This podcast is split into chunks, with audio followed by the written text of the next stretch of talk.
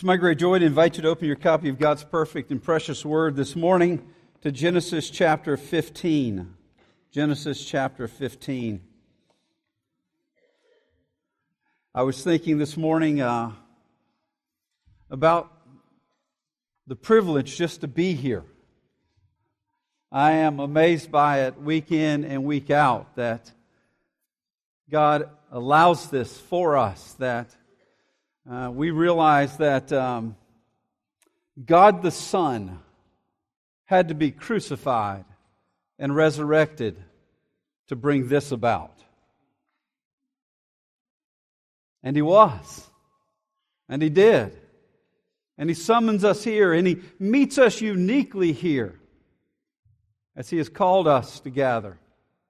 And we do so in His name because we acknowledge that He rules and reigns all of the kings of the earth, with all of the things going on, it's easy to, to have a sense of despair, and yet we are summoned here week by week because there is a crucified and resurrected Messiah at the right hand of the Father, and we are reminded that He is the one ultimately who is unfolding His plans and His purposes. And we get to gather together and be reminded of that in a unique way and have the Holy Spirit work among us in a powerful way as we sing and pray and give and have the Word of God shape us, not as random individuals in a room, but as a people.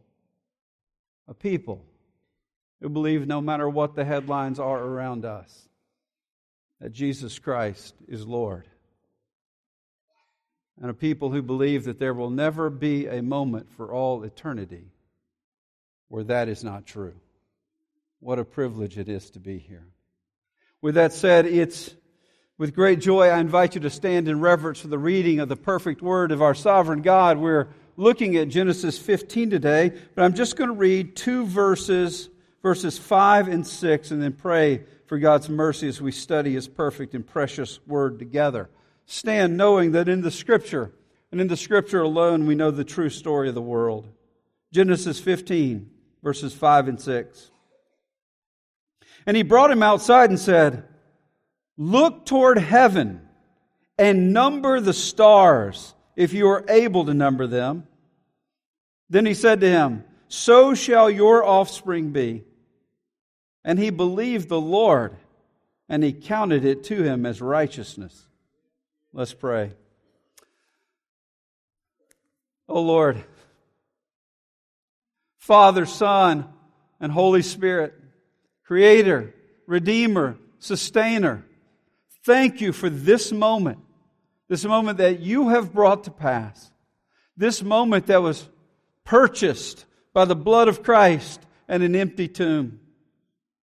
And Lord, may we be a people this very day who echo this gospel truth. That because of who you are and what you've done, we can believe in you and have it reckoned to us as righteousness. Oh Lord, teach us today. Transform us. Help us to see how the things out there in the world that you have created are to teach us about you, the all things God. And we pray it in the name of Christ and for his sake. Amen. You may be seated. I was on a panel one time at a pretty big conference, and I was on, up there on the platform, and uh, all of a sudden, my phone was not turned on, but it was vibrating when I got a message and my phone was just blowing up. It just wouldn't stop vibrating. And I'm wondering uh, if there's some sort of terrible emergency that I, I need to deal with. And, and, and finally, when it was over, I immediately stepped off the platform to check my phone at what this emergency was. And it was my kids that had been texting me nonstop. And the messages sounded like this You know Trip Lee? One of the other people on the panel was a Christian rapper and a very good uh, preacher and speaker, but, uh, but that was it. You know Trip Lee. What are you doing with Trip Lee? You're on a panel with Trip Lee. Wow!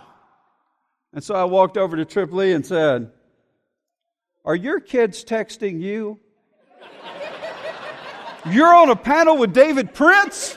Wow! And he said, No. One of us was a star, the other one wasn't. You know, to my kids, for real, Trip Lee was definitely a star. One of the definitions for star is an outstandingly talented performer or a person who is preeminent in a particular field. We, we use uh, the word star in that way because of the stars. They shine. They are preeminent. And so we call people who have incredible gifts in particular way stars. The first time we see stars in the Bible is Genesis 1:16. It's the fourth of the creation days and the great lights are in the sky. Genesis 1:16 says, "And God made the two great lights, the greater light to rule the day and the lesser light to rule the night."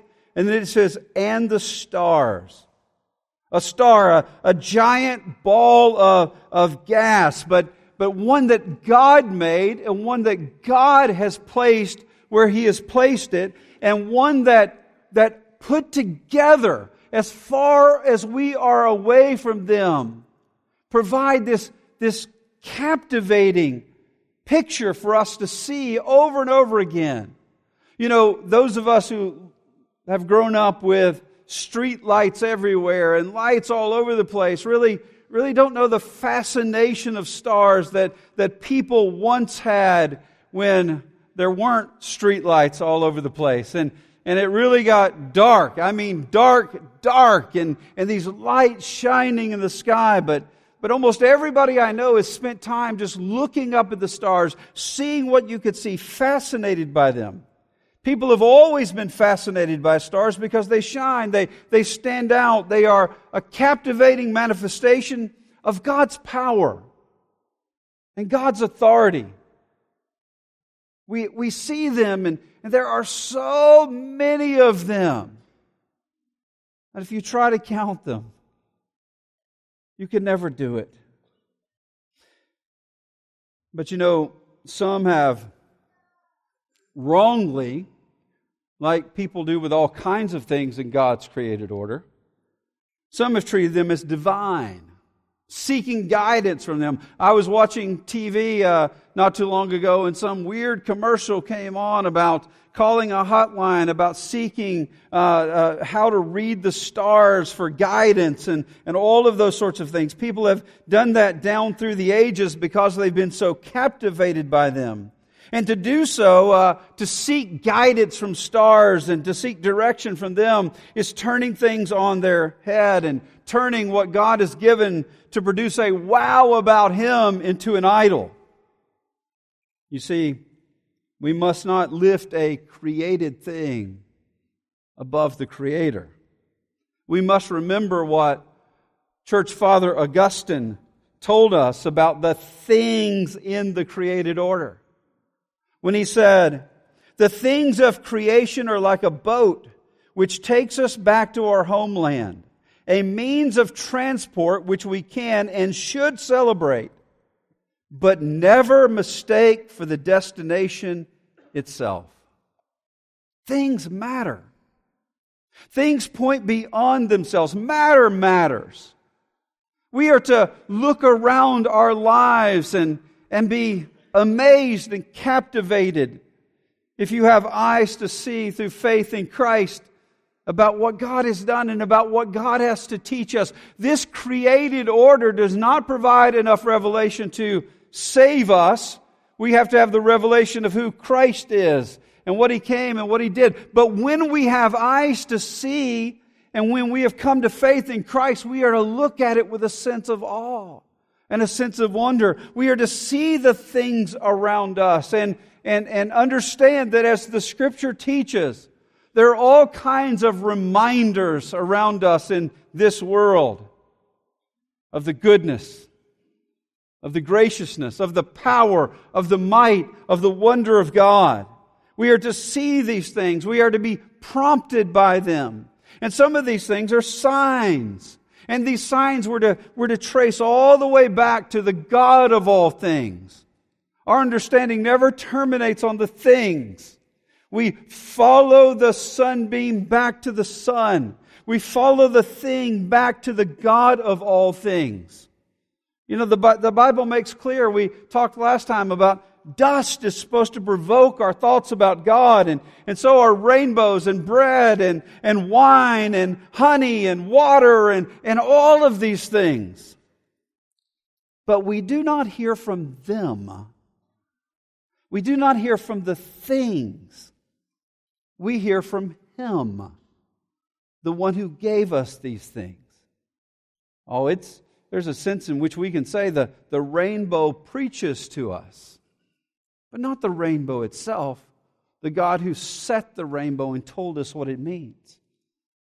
There's a way in which we can say, as we said last week, dust preaches to us. But only because God is the one who has made it and God is the one who's tied it to the very reality of the creation of humanity. You see, we are to see all of these things and we are to be hearing for Him. We're to be thinking about Him. We're to be wondering about what they teach us about Him. In Genesis 15, we have the second reference to stars in the Bible. The, the creator of the stars, the creator of the cosmos, tells a man named Abram, who will later be known as Abraham, he tells a man named Abram to go, look to the heavens, and he says, Count the stars, number them if you can. Genesis chapter 15, verses 1 through 8. When you doubt, see the stars. Genesis 15 begins with the questions, the, the doubts, the, the, the angst of Abram. You see, God has already come to Abram, and He's already spoken to him, and He's already given him incredible promises. In Genesis chapter 12, verses 1 through 3, we have God's call of Abram. It, it, sounds like this Now the Lord, that is all caps, Yahweh, the great covenant God. Now the Lord said to Abram, Go from your country and your kindred and your father's house to the land that I will show you. He doesn't tell him where it is yet. He just says, Go and he's, he's given him a land. He's going to show him a land. Then, verse 2 And I will make of you a great nation, a great people. And I will bless you and make your name great, so that you will be a blessing. I will bless those who bless you, and him who dishonors you I will curse, and in you all the families of the uh, earth shall be blessed. Now, if you're Abram, Imagine how overwhelming this message is. Take up and leave. Leave everywhere you've known. Leave the, the people you know. Leave your, your kin folks. Just go. You're going to go to a land. I'm giving you a land. And I'm going to give you a people. I'm going to make you the father of a multitude. And, and I am going to bless not only you, but I'm going to bless the families of the earth in you. Imagine how overwhelming that must have been. And he's trying to process it all. And he's trying to process it all as he looks at the actual circumstances of his life from ground level. In Genesis 14, Abram had just rescued his nephew Lot from warring tribal leaders, and, and now he's, he's fearing retaliation. And this one guy who's called out and called to go, and he's going, and now he's rescuing his nephew, and, and, and this doesn't seem to go, his head is spinning. So in Genesis 15, verse 1, God comes to him again. In fact, he comes to him in a unique way. There's language here. The word of the Lord came, which is usually reserved for the prophets. It's nowhere in the first five books of the Bible called the Pentateuch, except for here and in a couple more verses, it'll be there again. God is very clear. I am coming to you. I am speaking to you. I am revealing myself to you. Abraham here functions as a prophet who hears the voice of God and is to speak the truth of God. Verse 1 of Genesis 15.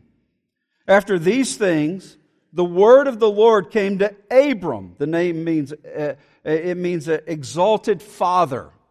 Abraham, in verse 17, means the father of a multitude. We see the promise being, being demonstrated even in his name.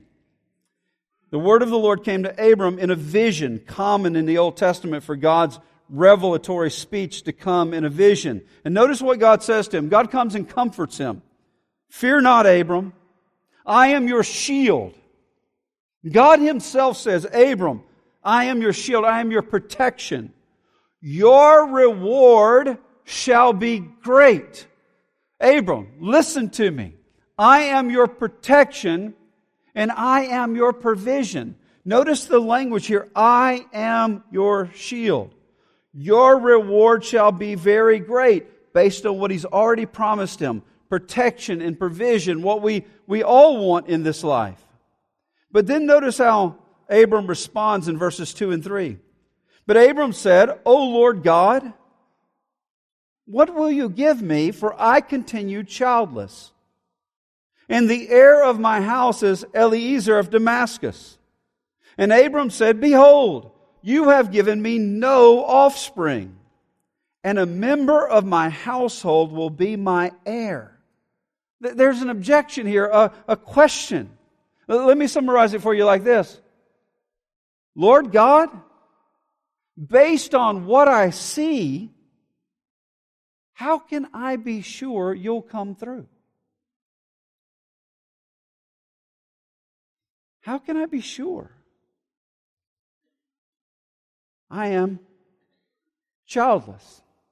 I have no offspring. And I don't have any prospects of it. Someone who has not been born to me or my wife is going to be my heir. How can this be? I hear what you were saying, but, but how do I know it's true? Verses 4 and 5. And behold, the word of the Lord came to him. There it is again. Direct revelation of promise from God. This man, Eliezer of Damascus, shall not be your heir. Your very own son shall be your heir. And he brought him outside and said, Look toward heaven and number the stars if you are able to number them. Then he said to him, So shall your offspring be. He says, Okay, how do you know? How do you know I'll come through? Come outside. Look up. In fact, he's saying, it's more unbelievable than you've even imagined. I'm not just going to give you an heir. I am going to give you a multitude. So vast that just as it is ridiculous of the thought that you could number the stars, you will not be able to, to, to, to number this multitude. And he keeps reiterating this promise. Genesis 22, 7. I will surely multiply your offspring. Genesis 26, 4. I will multiply your offsprings as the stars of the heavens. Deuteronomy 110. Now we're seeing this promise fulfilled. You are as numerous as the stars of heaven. Not just an heir, but a multitude. And get this. Abram's struggling. So he gives him a promise that is built into the very rhythm of daily life. What a kindness. What a blessing. There's not a day that should go by that he is not reminded that God himself has told him that the stars that he looks to, that that God created, are to speak more to him than the fact they are just stars. They're to speak beyond themselves to a promise that God has made to take this man Abraham and to birth a people out of him. Yes, he will give him an heir, but he will give him many heirs. He says, you don't see right now the land You don't see the offspring. You don't see the blessing. Look to the stars. What a blessing.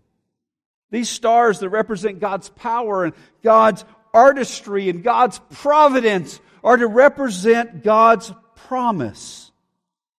Look toward the heavens and number the stars. And by the way, this is what we are to do. When you see stars, you aren't to think, oh, that's a neat celestial phenomenon. Interesting. You're to see the stars and think,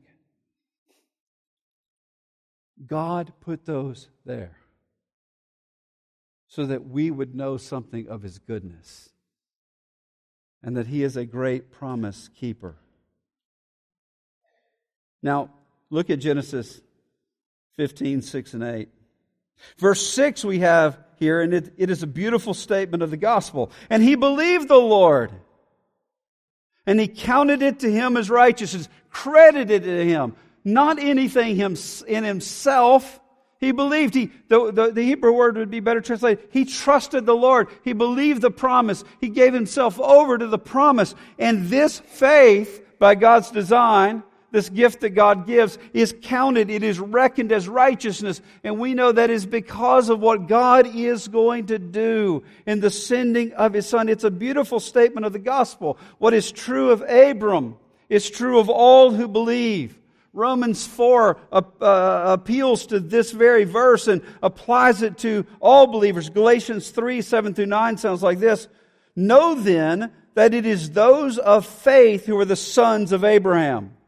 And the scripture, foreseeing that God would justify the Gentiles by faith, preached the gospel beforehand to Abraham, saying, In you shall all the nations be blessed. So then those who are of faith are blessed along with Abraham, the man of faith. I wonder, have you believed the Lord?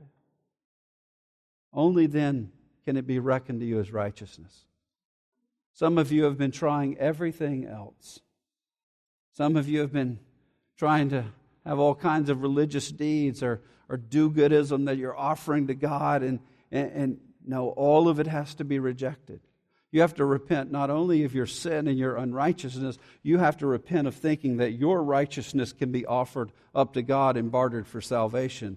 You repent of all your deeds. And you have to say that the, the, the only deed that I can trust in is what God has done for me in Christ Jesus. Now, now it seems here that this is inserted so, so we're reminded of how this story is unfolding. It's not necessarily sequential that immediately he looked to the stars and then he believed and was reckoned to him as righteousness, but this is what's going on. God is saving this man. He's going to have this part in his plan and his purposes, and it's the same way anybody will ever be saved.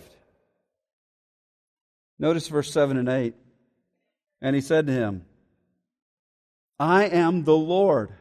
That's all caps, Yahweh, covenant name for God. This is covenant language that God uses when he is covenant making. I am the Lord who brought you out from Ur of the Chaldeans to give you this land to possess. This, this covenant promise.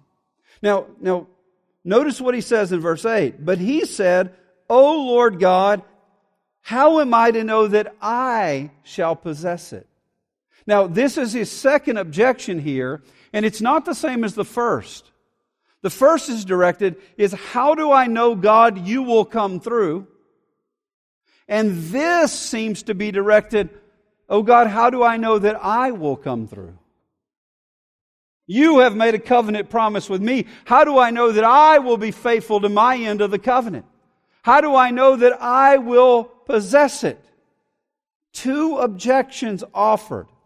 Oh God, how do I know you'll come through? Oh, look to the stars of the heavens. Oh God, how do I know I will come through? He answers both those doubts in the next section. And it is mind boggling what happens here. It is so easy for us to to miss it, to fail to see just how uh, unbelievable what happens here would have seemed to Abram. That's the way grace is. The second thing we see in this chapter in verses 9 down, down through verse 21 is when you see the stars, remember the covenant. God gives Abram here specific instructions. These instructions seem strange to us. So here's the way, okay, you're worried about whether or not you will hold up your end of the bargain, whether or not I'll hold up my end of the bargain. Verse 9, this is the answer. He said to him, Bring me a heifer three years old, a female goat three years old, a ram three years old, a turtle dove, and a young pigeon. That seems really weird.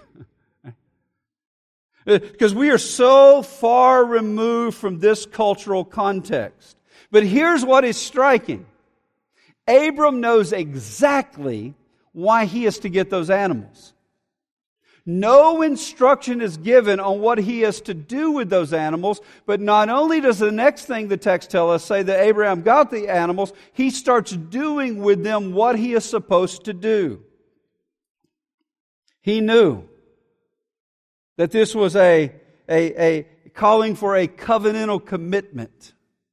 He, there, there were different ways in which covenants were formed. These agreements were formed. Uh, uh, a, a, contract is being made. And, and, and for us, we, we sign a contract, a, a sheet of paper. That, that's not what's going on here. Oftentimes, covenants at this time would be enacted. And by the way, you'd probably be a lot more likely to definitely keep your covenant if it was enacted like this than just signing a sheet of paper. But, but it, is, it is enacted, it, it is symbolizing the message of, of what's going on if one, is to, if one violates the terms of the covenant, the agreement. Listen to what he does with the animals. Verse 10 And he, he, he brought him all these, cut them in half, and laid each half over against the other, but he did not cut the birds in half. And when the birds of prey came down over the, on the carcasses, Abraham drove them away. So there he is. He's got these animals. They're split in two in this sort of carnage, bloody walkway that would have been a repulsive scene, to be honest with you. The, the scavenger birds are coming down and he's keeping them away because this covenantal ceremony needs to, to happen. There, there's an agreement being made here. And why would it be enacted in this way? Because one was saying when they walked through these bloody animals on each side, if I do not live up to my end of the covenant, may this happen to me. A little bit, little bit more impactful than signing a sheet of paper, right? May it happen to me. I have a responsibility to keep my end of the covenant. May I be cut off as these, like these animals who are cut up. May I experience the fate that these animals have experienced. Now, the, uh, the thing is, though, only the subject who is being held responsible to keep the covenantal demands would walk through this scene of carnage. So, so whenever there were, was a, a situation of non equals, well, first of all, let me, uh, in Jeremiah 34 18, it says, And the man who transgressed my covenant and did not keep the terms of the covenant that they made before me, will, I will make them like a calf that they cut in two and pass between its parts. But okay, when it's non equal, let's say a king comes in. A king conquers a people, and he takes those people as his subjects. And he says to those people, You can receive certain blessings of what it means to be under my rule as long as you do this, this, and this. Well, when that covenant was made, the king would not walk through. He is the one providing the benefits. You are the one saying, I'll do this and this and this so I can receive these benefits. So the subject would walk through and not the king. Only the subject would pass through the pieces. And Abram in his mind knows why he has gotten these animals. He is about to be told by this voice, this God, to, to walk through these pieces so he can pledge himself to his covenant promise. In verses 12 through 16, he kind of pauses here. It says, A deep sleep comes on Abram, and he tells him everything that's going to happen to him. He says, Listen, there's going to be great darkness. You're going to sojourn in a land that is not yours. You're going to be servants there. You'll be afflicted 400 years. I'll bring judgment on the nation, Egypt, that does that. And, and you shall come out with great possessions when you leave there. And Abram, you shall go to your fathers in peace, and you shall be buried in an old age. In other words, God will keep his promise, but there will be difficulty. But then we get to verses 15 and 17. I mean, 17 and 18. And here's what we find.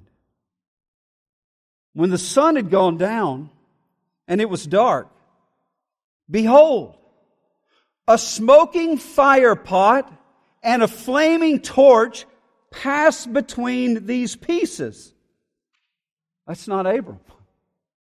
A smoking fire pot. It could be translated billowing smoke, a, a flaming torch, blazing lightning passed through these pieces. That's language that we will hear again on Mount Sinai. The presence of God manifested by flashes of lightning and the mountain smoking, declaring the presence of God.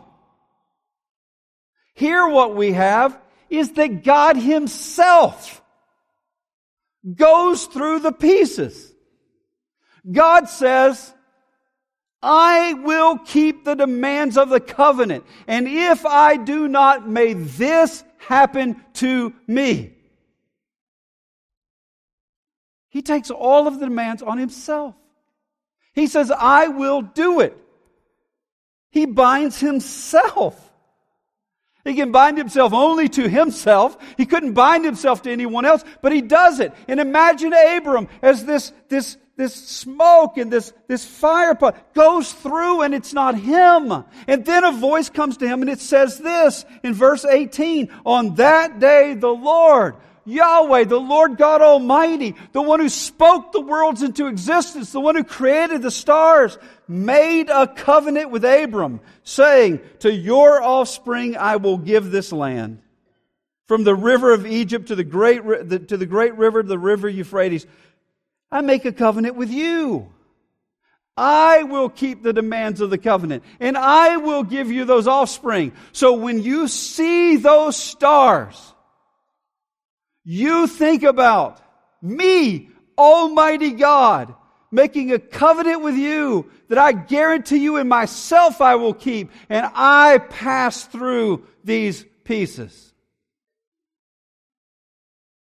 When you see the stars, Remember the covenant.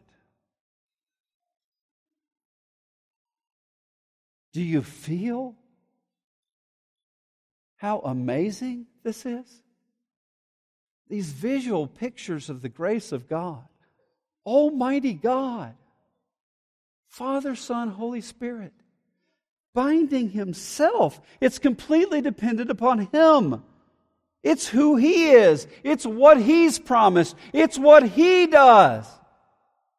And Abram says, Well, well, how do I know you'll come through? What do you mean? God Himself has made a covenant with the people. How do I know I'll come through? What do you mean? God said, I take on all the responsibilities of the covenant, and it will happen. Do, do, do you see the pains the Bible goes through to teach us how amazing grace is? Believed God and it is accounted to him as righteousness. Well, well what, do, what do I need to do? Believe God and it is credited to him, reckoned to him as righteousness.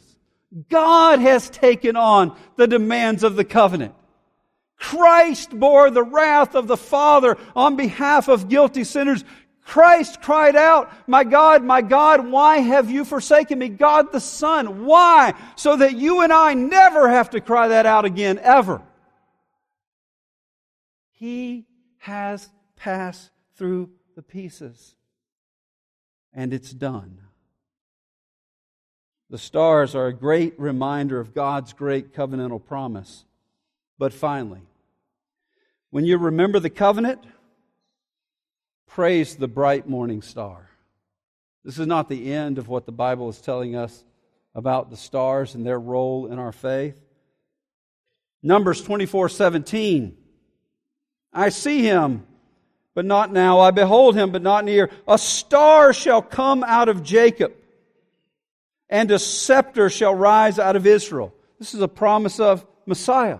A, a star shall come out of Jacob. A scepter, a, a rule, one who rules and reigns out of Israel. Now, now to, to get what's going on here in Numbers is, is Balak, the king of Moab, wants Israel. They just want a victory in battle, and he's a little bit worried about them. So he hires this prophet for hire, not a prophet of the true and living God, Balaam. He hires him to curse Israel give you a lot of money, just curse Israel so I don't have to worry about them. And he wants to do it because he wants the money, but God keeps not letting him do it. Even to the point of his donkey talking and all of that. He just won't let him do it. And he keeps saying he can't do it. And, and three times this happens. Now, what you've got to understand, if you understand the, the, the way the Old Testament story is told, that, that sort of three times, uh, it, it's sort of recapitulating the story of Pharaoh in Egypt and the people. Exodus chapter 1. Pharaoh is worried about this multitude of, of people. And so, three different times, he's got a plan to de- deal with them. This, this promise is coming to pass, and he doesn't like it. And so, the first thing that he does is he just tries to oppress them so hard that they can't multiply, but they do. And then he tells the Hebrew midwives just dash their heads on the rocks of the, the, the male babies, and that, that doesn't work. And, and then he just says, take the male babies and throw them in the river, and that doesn't work. And so Pharaoh tries three things, and then in chapter uh, 2, Moses is born, and he's the deliverer. Here in Numbers, Balak tries three times to get Balaam to curse Israel. It doesn't work. And then all of a sudden, this promise is given there will be the deliverer a star will come out of Jacob, of that promised line. And he is a scepter that shall rise out of Israel. And then we get to Matthew chapter 2. Matthew chapter 2, we have these, these folks, magi, these, these readers of the stars, philosophers, uh, the, these odd folks who travel 550 miles because they want to see a star that they believe fulfills prophecy. And, and this star does fulfill prophecy.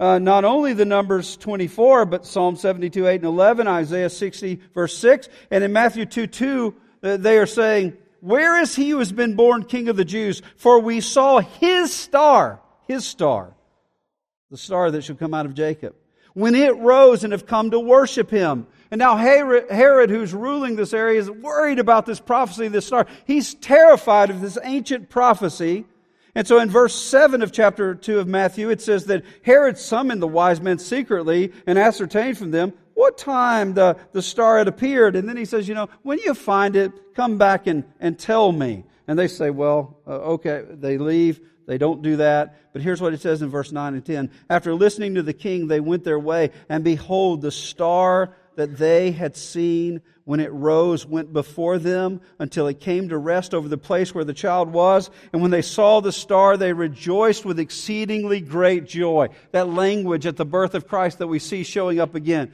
They rejoiced with exceedingly great joy. Why? Because the ancient promise has come to pass. There is this star out of Jacob, and here it is this one is born. This is the King of the Jews. This is the promised Messiah. A promise that is so powerful that Herod is terrified. And the people all over rejoice. And then we get to Revelation 22 16, the very end of our Bible. In verse 16, it says, I, Jesus. Now, that is significant because in Revelation 1 9, it says, I, John. John is receiving this revelation, and so he is giving it. And Jesus, here at the very end of Revelation, is saying, The I, John, was I, Jesus, all along. This prophecy has my stamp on it. This is what I said would come to pass. And it says, I, Jesus, have sent my angel to testify to you about these things for the churches.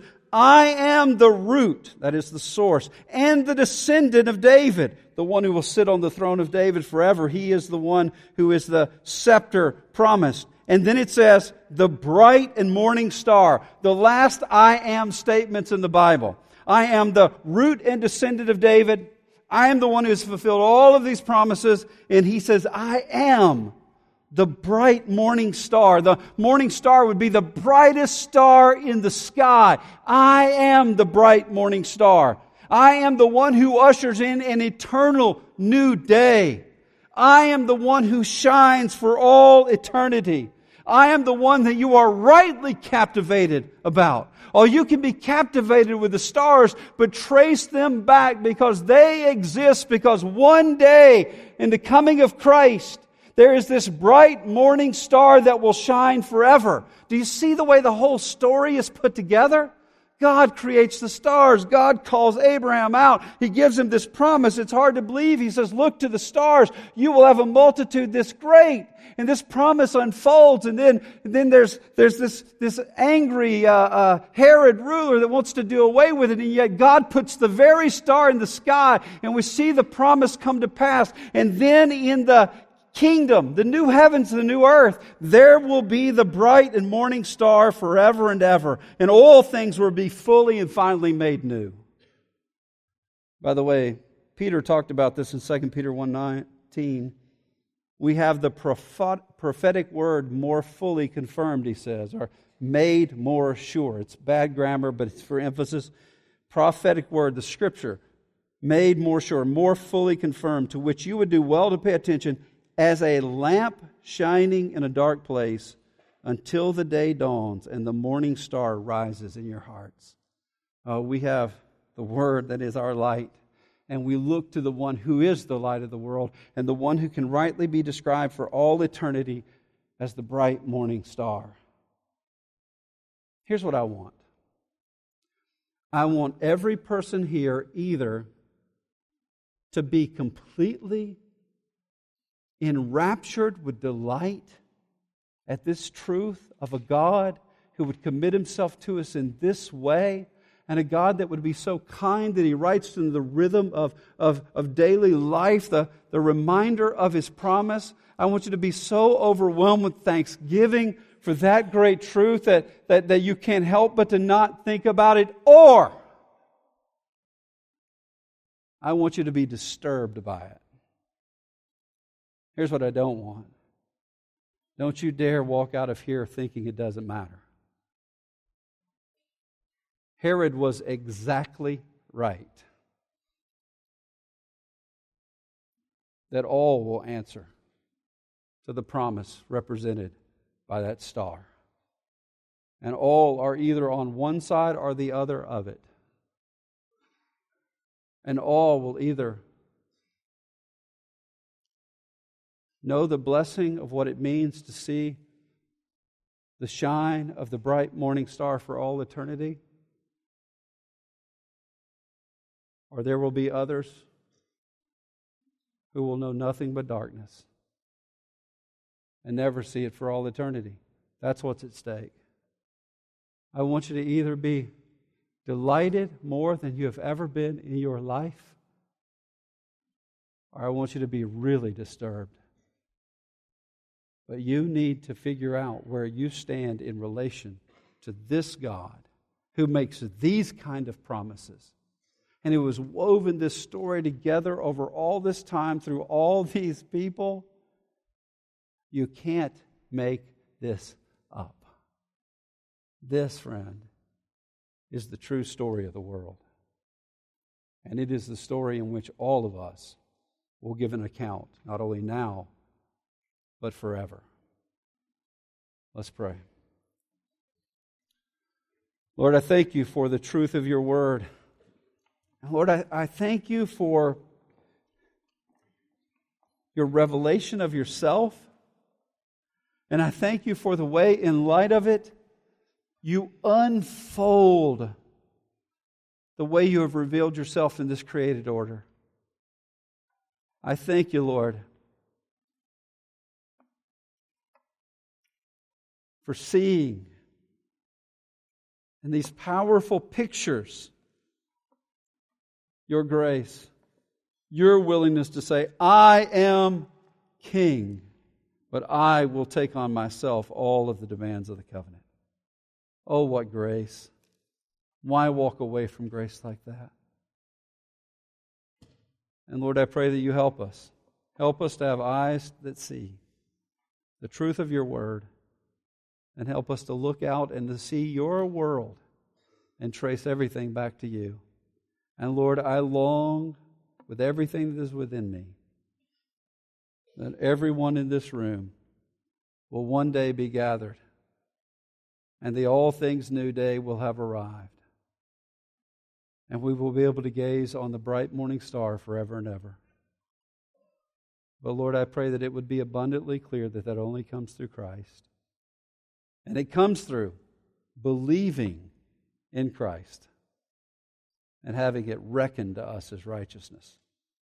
And I pray for any who don't know where they stand before you, this would be a day where they would become children of Abraham in Christ, able to call God Father, indwelt by the very Holy Spirit of God. In Christ's name we pray. Amen.